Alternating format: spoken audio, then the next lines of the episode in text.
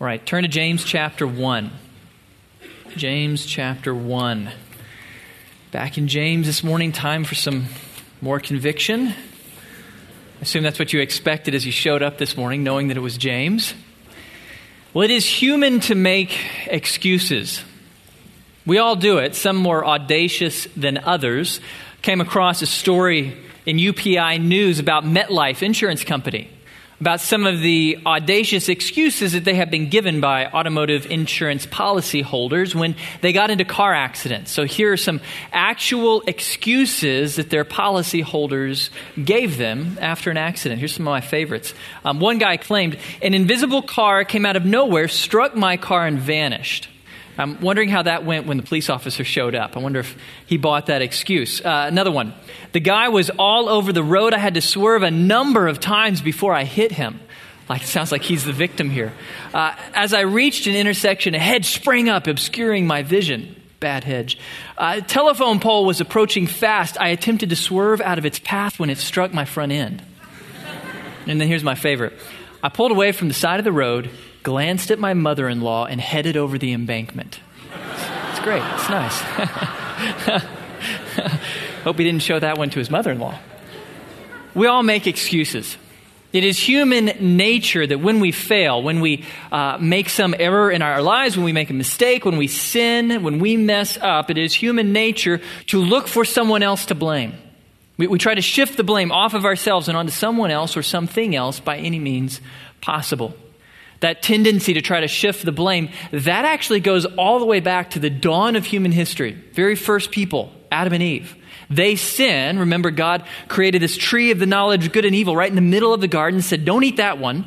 All the others you can eat as much as you want. Just don't eat that tree's fruit." But they do. And then God shows up, and it's obvious. There's the eaten apple. What has happened? And then here's what Adam and Eve say after the very first sin, Genesis three, twelve through thirteen. "The man said, 'The woman whom you gave to be with me, she gave me from the tree and I ate.' Then the Lord God said to the woman, 'What is this you have done?' And the woman said, 'The serpent deceived me and I ate.'" The first sin brings the first excuse. Now, actually, I, I'm, I'm more with Eve here. I can understand her excuse, the, the serpent, Satan incarnate, he deceived me. Okay, still an excuse, but at least that's a little bit reasonable. Adam, oh man, how audacious is this? Not only is it the woman's fault, but who else's? God, the woman you gave me. God, if you would have just given me a better wife, I wouldn't be in this fix. He has the audacity to blame God. Because that's what human beings do. When we mess up, we look for someone else to blame, even if that means blaming God. And that is what James' audience was doing.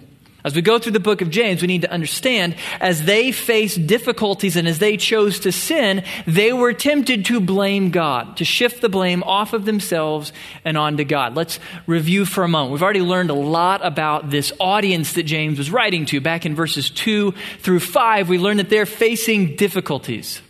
Their life is hard. Uh, they're facing trials, and a couple trials in particular that this audience faced. They faced persecution and poverty. Really hard trials. Really hard trials that, that God gave to them for good. Now, God did not create persecution. God did not create poverty. Neither of those were in the garden. But God in his sovereignty allowed these trials to come into the lives of James' audience. And why did God do it? Well, for their good. God gave them these trials so that they could grow in holiness and so they could earn eternal reward and honor in the next life. God meant these trials for good, but as is so often the case, trials can become an excuse for sin. When we suffer, it can make it easy to, to run into the pleasurable embrace of sin. Sin offers an escape.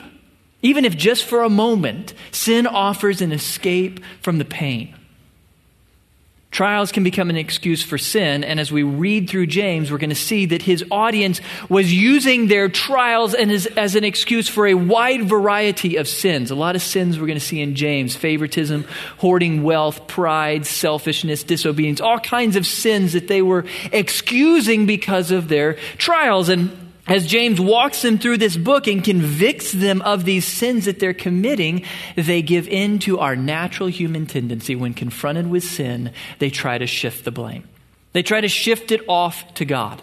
Th- this is God's fault. Yes, James, these are bad things, but these are not my fault. These are God's fault because God is the one who brought these trials into my life. God's the one who made my life hard. I wouldn't have given into that sin yesterday if God had just made my life a little bit easier.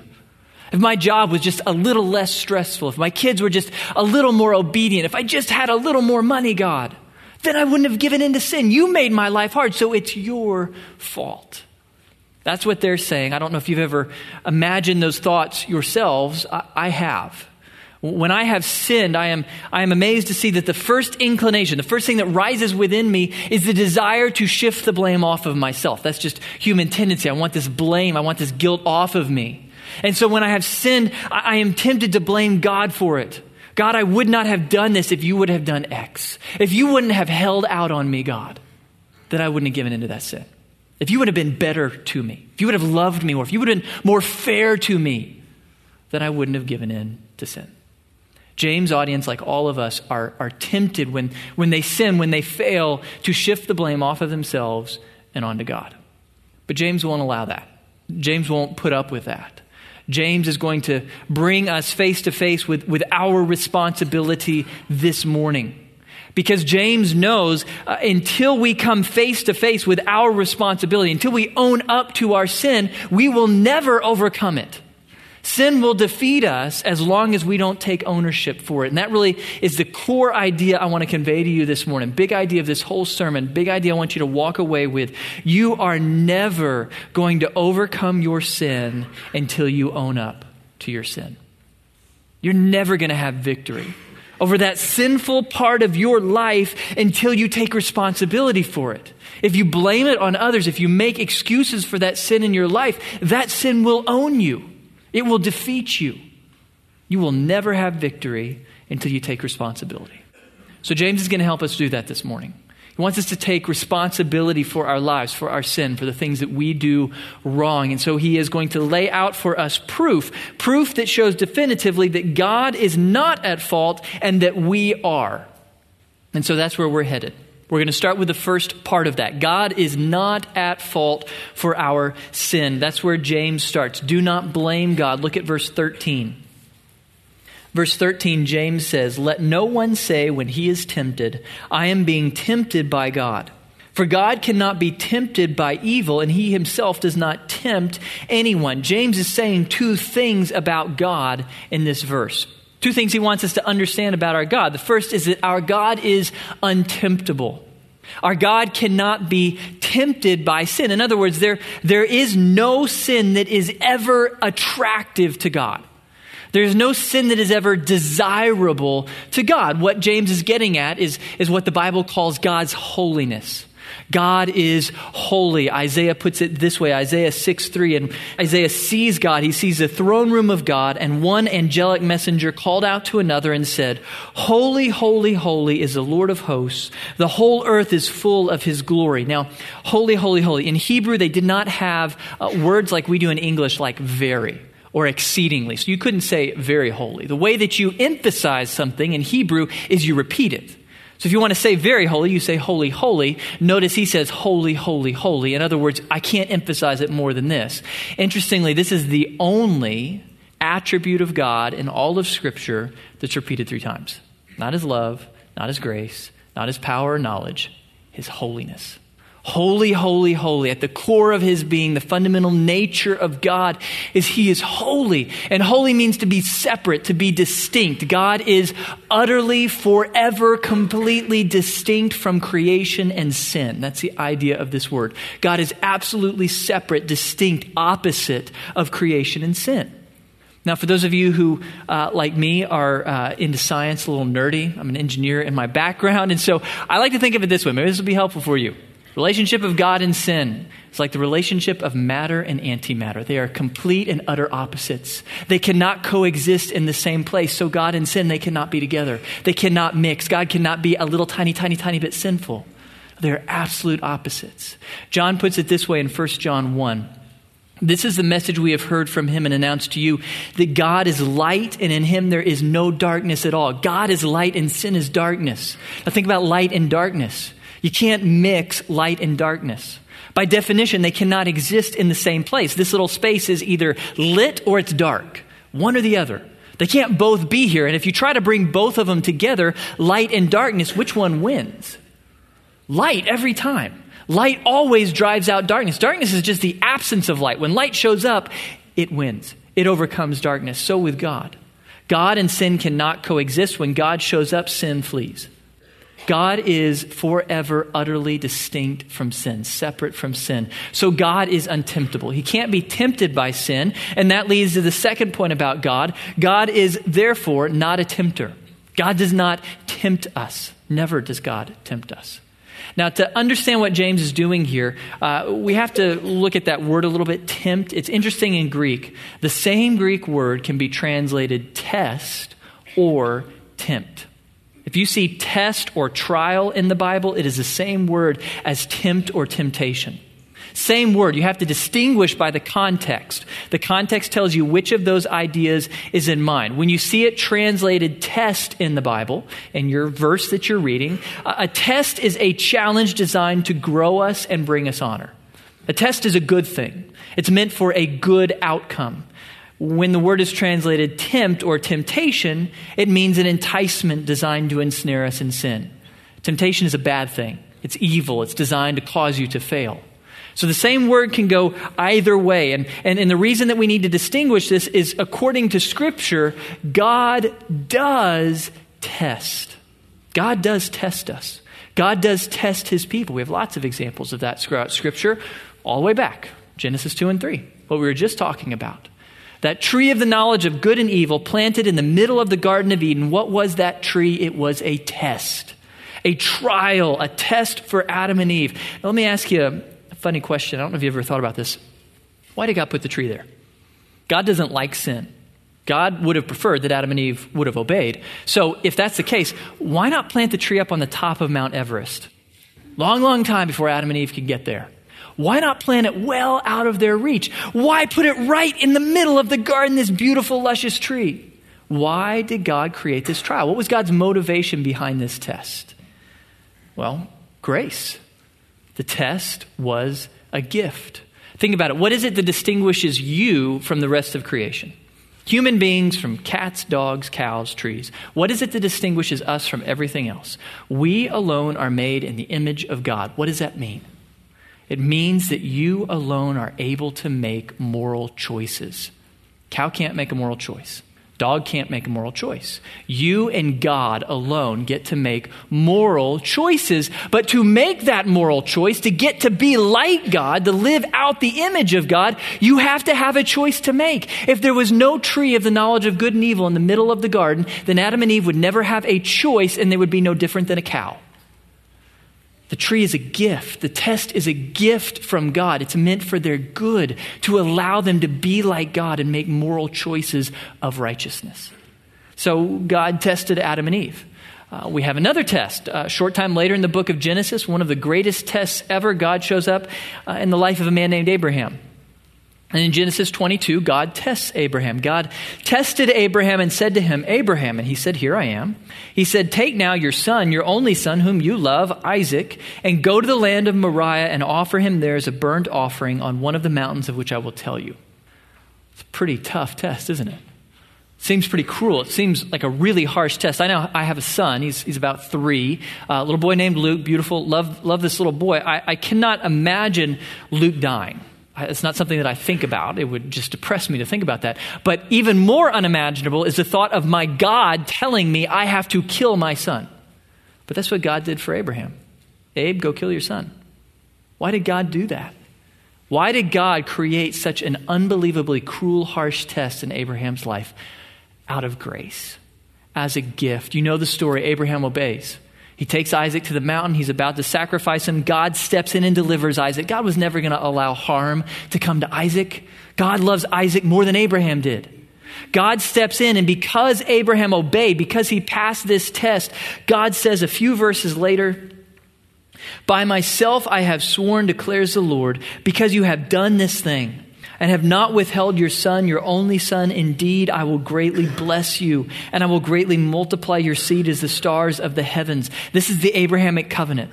becomes the greatest blessing to the human race and all of the rest of Scripture. God says, Abraham, I created this test so that when you passed it, you would be proven to be worthy to get the greatest blessing that has ever come to the human race.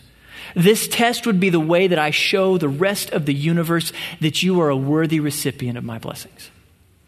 The test was a gift, a gift to Abraham. God tested Abe so that he could bless Abe's socks off. God tests his people. Tested Adam, tested Abraham, tested Job, tested Jesus. He tests us. He tests us for our good so that we can grow in holiness and so that we can earn honor and reward that we'll enjoy for all eternity. God tests his people, but he never tempts us. God never tempts us. Remember, a temptation is not meant for your good. It is meant for evil. It is meant to destroy you and lead you to sin. God never gives you that which harms you. He never gives you that which leads you to evil or sin. Look at verse seventeen. We'll study this in much more detail next week. Verse seventeen, every good thing given and every perfect gift is from above, coming down from the Father of lights, with whom there is no variation or shifting shadow. James is saying that God unceasingly gives us nothing but good. Everything that God has ever done in your life has always been good. Now, it may be painful. It may be difficult in the moment, but it is meant for your good, not meant for your failure, not meant for sin, meant to grow you and bless you. Everything God does in your life is for your good. And notice James says this, this weird phrase, there's no variation of shifting shadow with God. What he means is that God doesn't give you good stuff on Tuesday and bad stuff on Wednesday. Every day of your entire life, God gives you nothing but good. God gives everyone good. David put it this way in Psalm one forty-five, nine, the Lord is good to all. His mercies are over all of his works. Everything God does is unceasingly good. So God never tempts you because a temptation is meant for your destruction. It's meant to lead you to sin. God would never do that to you. And so the application of this point is when you feel temptation, when you feel enticed towards sin, we need to recognize God is not doing that. That temptation is not from God. He is not setting me up for failure. God wants me to be holy. That's God's aim, not my failure, not sin. We need to believe God is nothing but good to us every moment of every day of our lives. So if God is not the source of temptation, then what is? Where does this temptation within us that entices us towards sin, where does that come from? Scripture tells us it's from three sources. First, Satan. Satan and those demons who follow him, they tempt people. They tempted Job. They tempted Jesus. They tempt us. So that's one source of temptation, the world, not like the planet Earth, but human society, human culture that you live in. It tempts you towards sin. Uh, then there's a third source, and this is the big one, the most predominant source of temptation, us. We are our own worst enemies. Where does temptation usually come from? Occasionally from Satan, occasionally from the world, usually from you, from within you. That leads us to the primary point that James wants to do this morning with us. He wants us to own our sin. He wants us to take responsibility. Don't blame God. Accept responsibility for your sin. Look with me at verses fourteen and fifteen. But each one is tempted when he was carried away and enticed by his own lust. Then when lust has conceived, it gives birth to sin. And when sin is accomplished, it brings forth death. These verses are really interesting. Short little package here, just two little verses. Um, but it's really quite fascinating language that James uses here. It's like an episode of C S I. C S I, um, a crime happens and investigators come and they uh, try to establish, well, who did it and how did they do it? That's what James is doing. Sin has happened. Who did it? How did they do it? And what are the results? It's going to launch this investigation into our sin. And what James is going to discover in the investigation of these two verses is that there is a seemingly unbreakable chain of events that surrounds our sin. A chain of events that begins with temptation. We are tempted by lust. Right there at the beginning of verse fourteen, each one is tempted when he is carried away and enticed by his own lust. Now, what is lust? Um, that word epithumia in Greek, it means desire, and occasionally it can be used neutrally. A good desire, a bad desire. But usually it means just the bad desires, immoral desires, what we would think of as lusts. Now, often when we hear the word lust, we think particularly of sexual temptation. That's actually too narrow for the Greek word. Um, lust in Scripture includes sexual temptation, but it actually includes any sinful desire. Any desire for what God has prohibited. That's what the Bible means by lust. Any desire for anything that God has prohibited from you. Now, what's really fascinating here is notice how James frames lust. He says this man is tempted by his own lust. These sinful desires aren't being whispered in his ear by Satan. These sinful desires aren't coming from a T V show he's watching. These sinful desires are his own. They belong to him. They come from within him. We are the source of our own temptation from within our hearts. That is where these sinful lusts flow. What James is getting at here is, is what theologians call depravity, that human beings are naturally bent towards sin. The, the basic inclination of the human heart is not towards righteousness. It's not even in neutral. It is towards sin. That's the basic bent of our heart. From the day we're born to the day we die, our basic bent is towards sin. Paul puts it this way in Romans seven. I find the principle that evil is present in me. Evil is not external to me, it's inside of me. The one who wants to do good, for I joyfully concur with the law of God in the inner man, but I see a different law in the members of my body, waging war against the law of my mind and making me a prisoner of the law of sin which is in my members, literally in my body, in me. Sin dwells. Sin lives. Temptation comes from within me. Um, what Paul's getting at is what we call the sin nature, that by nature we are sinners. We're bent towards sin. We all have this sin nature, and from within this sin nature, lust springs. Sinful temptations come from within us. Again, James is saying you're your own worst enemy. You're the one betraying you. Sin within you, tempting you. And it's interesting the language that James uses, this lust that comes from within us, it entices us. The verb he uses there is, is actually a term from fishing. It's a fishing word. You would, you would throw out a bait that would entice a fish, just the right bait, to entice that fish to come out and grab the hook. This summer I had the privilege to go fly fishing for the first time, never done it. Um, but not to toot my own horn, I feel like I really did well. First time fly fishing, I caught a ton of fish, but I cannot take any credit for it. I was with a guide, and the guide created the flies, and he tied them on the end of my line, and he told me where to cast it, and he told me how to reel it in. I mean, detailed instructions, two inches to the left, now, now, now. I mean, over and over again, and it worked perfectly. The guide could actually see the fish. I don't know if he had like crazy vision or what, but he could watch the fish, see the bait, and watch them come out and take it. It was incredible. We caught fish after fish because that guide knew exactly how to entice them. And that's what temptation does to you. That's what your sin nature does. It's part of you. It's inside of you. It is infused in you. It knows exactly how to tempt you perfectly, how to put the bait in front of you at the right time, in the right way. Temptation hits you when you are most vulnerable. It appeals to your strongest desires. It elicits your strongest feelings. It does whatever it can do to lure you to take the bait. So we just need to recognize, where does temptation come from? From us. We're betraying ourselves every day. Temptation comes from within me, perfectly designing this bait to entice me to sin. But it is crucial at this point in the chain of events. When temptation is luring us, if you have not yet taken the bait, you have not yet sinned. That's crucial to understand. Often as, as believers, we feel guilty over the temptations that we struggle with. Man, this thought that just flew through my mind, this temptation, this feeling I have, it is so un-Christian. If people knew, I would feel so ashamed. God doesn't want you to feel guilty for your temptations. He does not hold you responsible for what you're tempted by. You can't control that.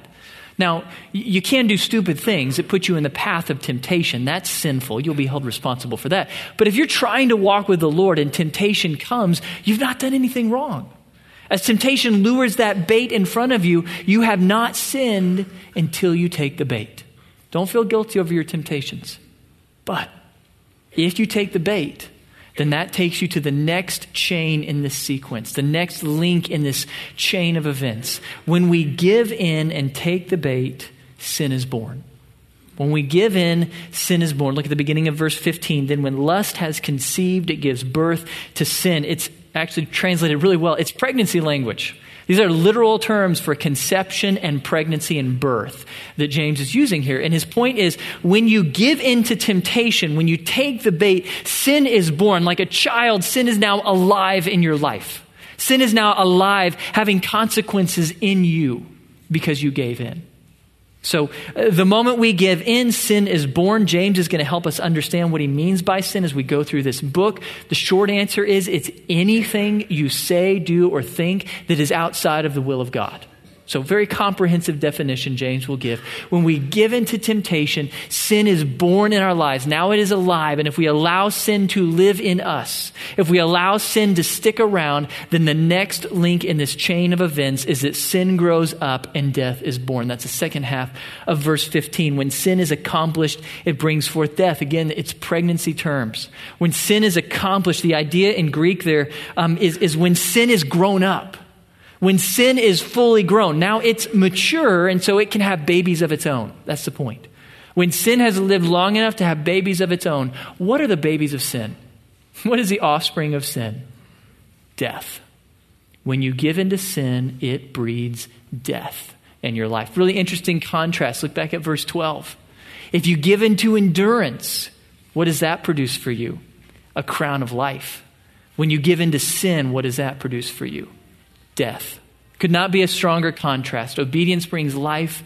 Disobedience brings death. Now, what does James mean by the word death? It's used in a variety of ways in Scripture, a lot of different things that that word can mean. Um, but we get a clue. James actually only uses that word in Greek, death, thanatos, one other time in the book. It's actually the last verse of the book. Turn to the end.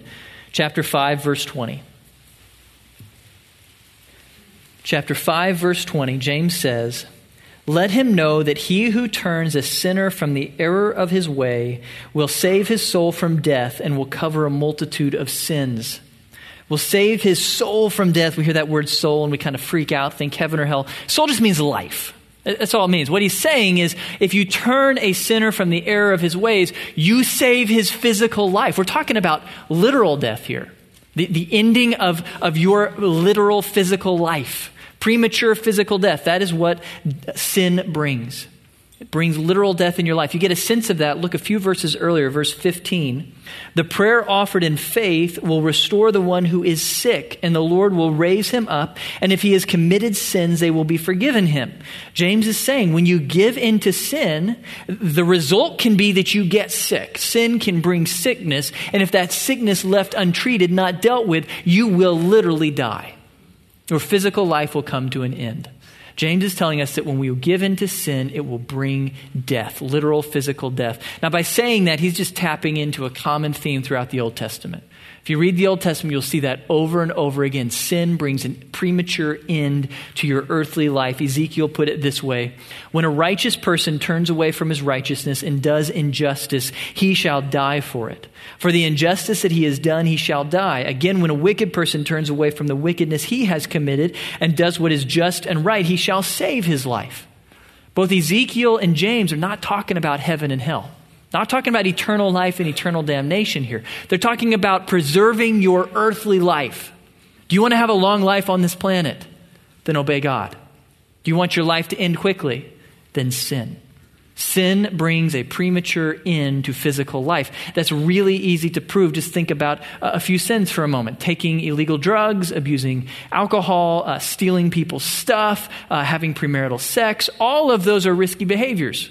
Statistically, all of those will shorten your life. You can uh, O D and die. Um, you can have alcohol poisoning and die. Someone will shoot you in the back when you rob their stuff. Um, you can get an S T D and die. All of those things can end your life prematurely because sin is inherently risky. Sin can kill you literally.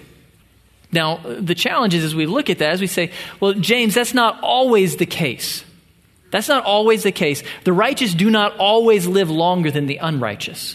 And, and sin does not always kill us. Otherwise, we would all be dead because we have all sinned. So we're here, we're alive. James, sin does not always lead to death. So what is James doing here? Well, well, James is pointing out to us the most extreme consequence that can come from sin in the life of a believer. It's really important, that clarification at the end. He's pointing out the most extreme circumstance or the most extreme consequence that can come from sin in the life of a believer. We talked the first week about how James is written to believers. The whole book is based on the presupposition that you have trusted Christ. Look at chapter two, verse one. Chapter two, verse one, my brethren, do not hold your faith in our glorious Lord Jesus Christ with an attitude of personal favoritism. He assumes faith. He assumes that they have already believed the gospel. He's talking to believers. We who have trusted in Christ, we have eternal life. We have eternal life. We're going to spend eternity with God. We can never lose that eternal life. And so that reality begs a question. If I know I'm going to spend eternity with God in heaven and I can never lose that eternal life, then why not sin in this life? Sin is pretty fun after all. Sin is easy. Sin is pleasurable. Get a lot of, get a lot of kick out of sin. So why not sin it up if my eternity is taken care of? What does James say? Well, because sin will kill you. Sin can't send you to hell, but it can put you in the grave early for a believer. As believers, why not give in to sin? Because it can kill you. He's pointing out the most extreme consequence that can come to a believer giving in to sin. But as we go through the book, we will see more consequences. It doesn't always lead to death, but it always leads to bad stuff. James is going to walk us through all of these consequences of sin. For a believer to give in to sin, it can lead to death. It can bring shame at the judgment seat of Christ. We'll talk about that in future weeks. In James, he's going to tell us that one day we're going to stand before Jesus for judgment. And if we gave into sin regularly in this life, we're going to feel ashamed at that moment. The moment when we see our Savior for the first time, that should be so joyous, so wonderful, we're going to be ashamed if we gave into sin. He's going to tell us that, that giving into sin makes our lives worthless. Do you want your life to count? Do you want to have a meaningful life? Then you cannot sin. You must flee from sin. He's going to tell us that sin creates conflict with others. If you want to enjoy peace in this life, then you better walk in righteousness, because sin creates conflict between people. Sin brings God's discipline upon us. As a, as a loving father, he, he punishes us, and life is difficult when we give in to sin. Finally, as we saw in chapter five, verse fifteen, when we give in to sin, it can lead to literal physical illness. Sin brings pain. What James wants us to understand, believers, sin cannot damn you. You have already been forgiven of all of your sins. You have been freed from the penalty of your sin, but not the consequence. I hope that's clear in your mind. As believers, we are free from the penalty of sin, but not the consequences of sin. If you take the bait that temptation offers you, if you give in to sin, it begins a seemingly inescapable chain of events that leads to all of this horrible stuff, all of this pain and suffering. It leads you down a pathway towards death. And that brings us to the application this morning. I hope, looking at the board, that you think, you know, I really would like to escape that. I really would not like this to characterize my life. So how do we escape this? How do we avoid this pathway through sin to death? As I walk you through this application, I'd invite the men who are going to serve communion to head to the back and get it ready. Really excited that we get to celebrate communion with one another uh, in this passage. How do we escape this path from sin that leads to death? I think James' first application for us, the best way to escape this uh, chain of events is to break it at the start. Don't give in. Don't take the bait. James wants you to understand the reason he is using pregnancy language throughout this passage is because he wants you to understand once you take the bait, once you give in to temptation, you have started something that is really hard to stop. Just like conception brings a baby into the world. Man, that's a, that's a major change in your life. So when you give in to sin, it brings major changes. It launches you on this chain of events that is seemingly inescapable. My homework to you, I would encourage you this week to read Proverbs seven. Proverbs seven is a companion passage to what we're reading in James. Proverbs seven is going to introduce you to a young, foolish man. A young, foolish man who is going to be seduced by an adulteress and then killed. He will physically die as a result of his sin. And as you read Proverbs seven, I want you to ask yourself, when did this guy go wrong? When did he make his mistake? And what you will see, he blew it when he took the first step. The very first step, when he left his home to head to her part of town, that's when he blew it. If he would have just not taken that first step, he would have never fell prey to her. He would have never started this chain of events that led to his death. God wants you to escape at the very beginning. When temptation comes, flee. When temptation comes, run from it. So read Proverbs seven, and I'd encourage you to memorize First Corinthians ten thirteen. This is one of my favorite verses. This is actually the verse that I quote to myself more often than any other in the course of a given week. Memorize First Corinthians ten thirteen. Paul says, "No temptation has overtaken you, but such as is common to man. And God is faithful, who will not allow you to be tempted beyond what you are able, but with the temptation will provide the way of escape also, so that you will be able to endure it." I want you to notice, what does God promise to give you in that verse? He doesn't promise to give you strength. He doesn't promise to give you strength to face that temptation. He doesn't promise to give you endurance while you play with that temptation. What does he give you? A way of escape, a back door to run away. God doesn't want you playing with temptation. When the bait is in front of you, swim the other way. Flee. God is giving you a way out. That's the promise. Whenever temptation comes, God has opened up a back door. You need to find it and you need to run. Don't sit there in front of the bait. Practically speaking, just a few practical steps. If you want to flee from temptation, I really encourage you to limit your access to tempting circumstances, to times and places, people, media, and technology that cause you to give in to sin. Um, don't, don't play with it. Don't accept that stuff in your life. If there's some situation, circumstance that you find yourself often failing in, don't pray for strength to resist it. Pray for an escape. Run away from it. Get rid of that thing in your life. Cut off that source of temptation. And then second, do things that help you to escape. College students, I want you to know, sometimes the most godly thing you can do is to take a nap. Seriously. You got to take a nap sometimes. You need to be rested. You need to eat well. You need exercise. You need to be reading scripture. You need to be praying. You need to live a balanced life so that when temptation comes, you have your wits about you. You can think straight and find the back door out of there. You need to do things that make you able to run. Okay, so don't take the bait to begin with, but what if you do? What if you have taken the bait, you've given into sin? How do you escape this chain of events? The good news is there is a way out of verse fifteen. That's good news. James doesn't talk about it, but John does.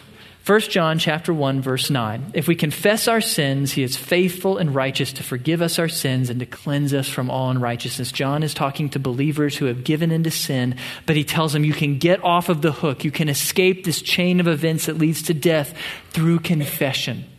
Confession simply means to agree with God about your sin, to agree that you have sinned, to agree that that sin is bad, to agree that you need to turn from that sin. Agree with God about your sin. Own it. Take responsibility for your sin. Confess it to God. And then what will God do? Well, he's, he's not necessarily going to remove the consequences of sin. If you're drinking a lot of alcohol, he's not going to suddenly heal your liver.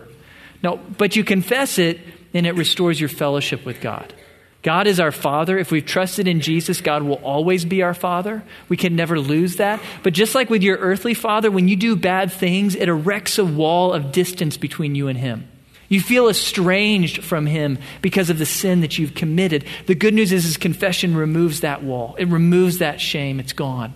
And we are back in God's loving embrace. We experience his power and his grace in our lives. This morning, I'm excited that we get to take confession, because what I'd like us to do is to take this time in confession. It's one good thing I know. All of us, including myself, have sinned this week. We have stuff to confess to God. Paul tells us that before we take the elements, we should inspect ourselves. We should go to God in confession before we celebrate communion. We should acknowledge the sin in our lives. And so I'd ask you, as, as the men come forward, if you guys want to come forward, as the elements are passed, as the band plays, just go before the Lord and acknowledge to him your sin. Ask him to cleanse you of it and to help you to walk in righteousness.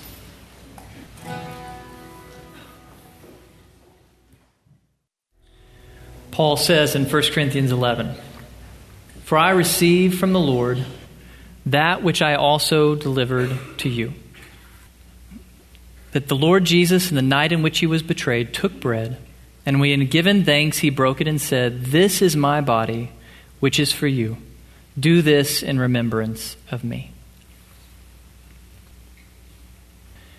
In the same way, he took the cup also after supper, saying, "This cup is the new covenant in my blood.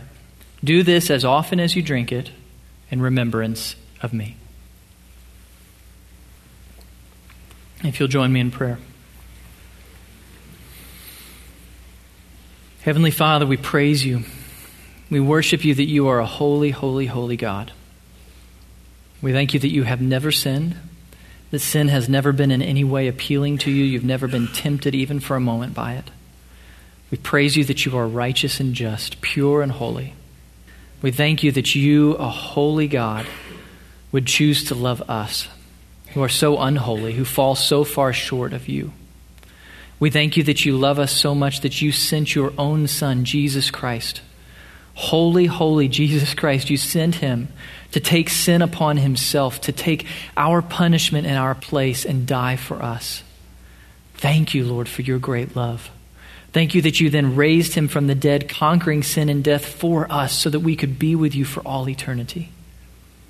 And Father, I lift up um, any person in this room, Lord, who has not yet understood that blessed truth that your Son died for them and rose from the dead. Lord, I lift up any person in this room who feels guilty, any person who feels like they're trying to earn their way to you, somehow merit your love. I pray, Father, that you would help them to cease, to quiet and to be still and to recognize that your love is not something to be earned. It is an absolutely free gift to be received. And I pray that they would receive it through faith, that they would believe that Jesus earned it for them through his death and resurrection. I pray for all of us, Lord, as we walk through this week to come. Father, we we fail so often. I pray that your Spirit would convict us of failure, that your Spirit would convict us of sin, and that when we do sin, that we would be quick to get on our knees and confess it before you, to acknowledge it and to be honest about it. I pray that you would break us over our sin, Lord, and help us to be soft of heart before you. And I pray even more than that, Lord, that you would help us to escape sin, that when temptation comes, that we would make wise choices to flee, that we would do whatever is needed to run the other way. I pray, Father, that this week each and every one of us would walk in greater holiness than last week, so that more and more we might reflect the light of your holiness to this world.